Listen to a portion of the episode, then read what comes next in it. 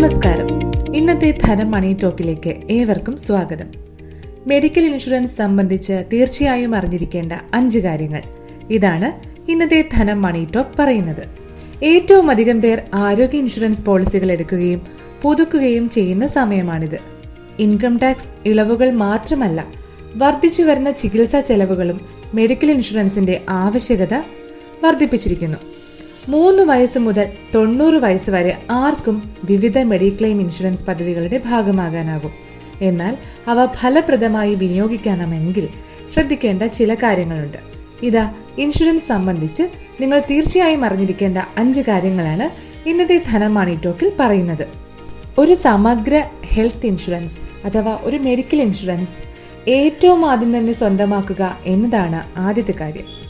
അസുഖം വരട്ടെ അപ്പോൾ എടുക്കാം എന്ന് ചിന്തിച്ച് മുന്നോട്ട് കൊണ്ടുപോയാൽ പോളിസി പ്രകാരമുള്ള ആനുകൂല്യങ്ങൾ ലഭിക്കില്ല എന്നു മാത്രമല്ല ഇപ്പോൾ പിടിപെട്ട ചിലപ്പോൾ ജീവിതകാലം മുഴുവനും ചികിത്സിക്കേണ്ടി വരുന്ന അസുഖമാണെങ്കിൽ ഒരു കാലത്തും ഇൻഷുറൻസ് പരിരക്ഷ കിട്ടാതെ വരികയും ചെയ്യും. പോളിസി ആദ്യമായി എടുക്കുമ്പോൾ അപകടത്തിലൊഴികെ മറ്റസുഖങ്ങൾക്ക് മുപ്പത് ദിവസം കാത്തിരിപ്പ് കാലം അതായത് വെയിറ്റിംഗ് പീരീഡ് കഴിയാതെ ആനുകൂല്യങ്ങൾ കിട്ടില്ല.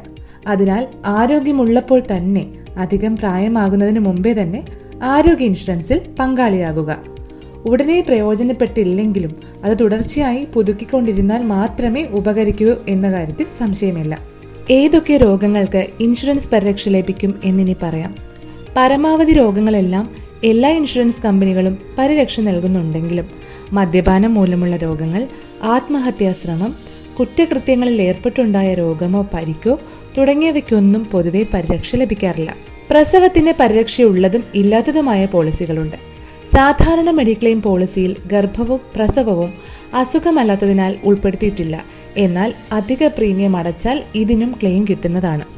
പോളിസി എടുക്കാൻ പദ്ധതി ഇടുമ്പോൾ തന്നെ ഇത്തരം കാര്യങ്ങൾ കൂടി മുന്നിൽ കണ്ടുവേണം ആസൂത്രണം നടത്താൻ.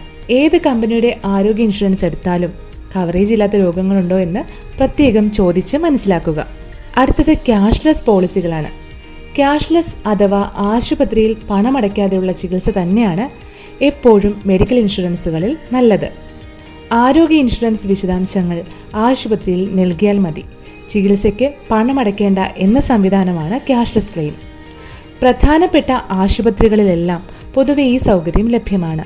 എന്നിരുന്നാലും നമുക്ക് സൗകര്യപ്രദമായ ആശുപത്രിയിൽ ക്യാഷ്ലെസ് ലഭ്യമാക്കിയിട്ടുള്ള ഇൻഷുറൻസ് കമ്പനിയുടെ പോളിസിക്ക് മുൻഗണന കൊടുക്കുന്നതാകും എപ്പോഴും നല്ലത്. ആരോഗ്യ ഇൻഷുറൻസ് പോളിസി പ്രകാരം ഹോസ്പിറ്റലിൽ അഡ്മിറ്റായാൽ ആശുപത്രി മുഖേന ഇൻഷുറൻസ് കമ്പനി ചുമതലപ്പെടുത്തിയ ടി പി എ അഥവാ തേർഡ് പാർട്ടി അഷുറൻസിനെ അറിയിച്ചാണ് ക്യാഷ്ലെസ് സ്കീം സാധ്യമാക്കുന്നത്. രോഗി അഡ്മിറ്റ് ആയാൽ എത്രയും വേഗം ഇൻഷുറൻസ് കമ്പനിയെ വിവരം അറിയിക്കുന്നത് കാര്യങ്ങൾ കൂടുതൽ എളുപ്പത്തിലാക്കും. ക്യാഷ്ലെസ് സൗകര്യം ലഭ്യമായില്ലെങ്കിൽ സ്വന്തമായി പണമടച്ച് ഡിസ്ചാർജ് ആയ ശേഷം ബില്ലുകളും ഡിസ്ചാർജ് സമ്മറിയും ക്ലെയിം ഫോമും സഹിതം ടി പി എക്കോ ഇൻഷുറൻസ് കമ്പനി ഓഫീസിലേക്കോ സമർപ്പിച്ചാൽ മതി. പോളിസി പോർട്ട് ചെയ്യുന്നതിനെ കുറിച്ചാണ് ഇനി പറയുന്നത്. നിങ്ങളുടെ സിം കാർഡ് പോർട്ട് ചെയ്യുന്ന അത്ര എളുപ്പത്തിൽ തന്നെ ഇപ്പോൾ നിങ്ങളുടെ ഹെൽത്ത് ഇൻഷുറൻസ് അഥവാ മെഡിക്കൽ ഇൻഷുറൻസ് പോളിസികൾ കൂടി പോർട്ട് ചെയ്യാം. നിലവിൽ സർക്കാർ ഇൻഷുറൻസ് കമ്പനികളുടേതാണ് നിങ്ങളുടെ പോളിസി എങ്കിൽ അത് സ്വകാര്യ കമ്പനിയിലേക്കോ തിരിച്ചോ മാറാൻ കഴിയുന്നതാണ്. ഈ സൗകര്യത്തെയാണ് പോർട്ട് ചെയ്യുക എന്ന് പറയുന്നത്. പോളിസി ആക്റ്റീവ് ആയിരിക്കുന്ന കാലയളവിൽ തന്നെ ഇത് ചെയ്യാൻ ശ്രമിക്കുക. ഇല്ലെങ്കിൽ നിങ്ങൾക്ക് പുതിയതായി പോളിസി എടുക്കുക തന്നെ വേണ്ടിവരും പോർട്ടിങ്ങിനായുള്ള പ്രത്യേക ആനുകൂല്യങ്ങൾ മാത്രമല്ല മുൻ പോളിസിയുടെ കാലദൈർഘ്യത്തിലുള്ള ആനുകൂല്യങ്ങളും ലഭിക്കണമെങ്കിൽ ഒരു പോളിസി ആക്റ്റീവ് ആയിരിക്കുമ്പോൾ തന്നെ മറ്റൊന്നിലേക്ക് മാറാൻ ശ്രമിക്കുക. പോളിസി മുറിയുന്ന സാഹചര്യം ഇത്തരത്തിൽ ഉണ്ടാവുകയില്ല. പോളിസി സംബന്ധിച്ച് പരാതി വന്നാൽ എന്ത് ചെയ്യണമെന്ന് കൂടി വിശദമാക്കാം. പോളിസി ഉള്ളവർക്കും ഒരു പരാതി വന്നാൽ എന്ത് ചെയ്യണമെന്ന് പലപ്പോഴും അറിയില്ല. ക്ലെയിം സെറ്റിൽമെന്റിനെ കുറിച്ചുള്ള പരാതികൾ ആദ്യം ടി പി എയോ പോളിസി എടുത്ത ഓഫീസിനെയോ അറിയിക്കുക. തൃപ്തികരമായ ഒരു സമീപനം ഉണ്ടായില്ലെങ്കിൽ കമ്പനിയുടെ റീജിയണൽ സോണൽ ഓഫീസിലേക്ക് പരാതിപ്പെടാം. ആ കമ്പനിയുടെ പരാതി പരിഹാര സെല്ലിലും അപേക്ഷ നൽകാം. ഫലമുണ്ടായില്ലെങ്കിലോ എല്ലാ രേഖകളും സഹിതം ഉപഭോക്തൃ പരിഹാര സമിതികളെ സമീപിക്കാം.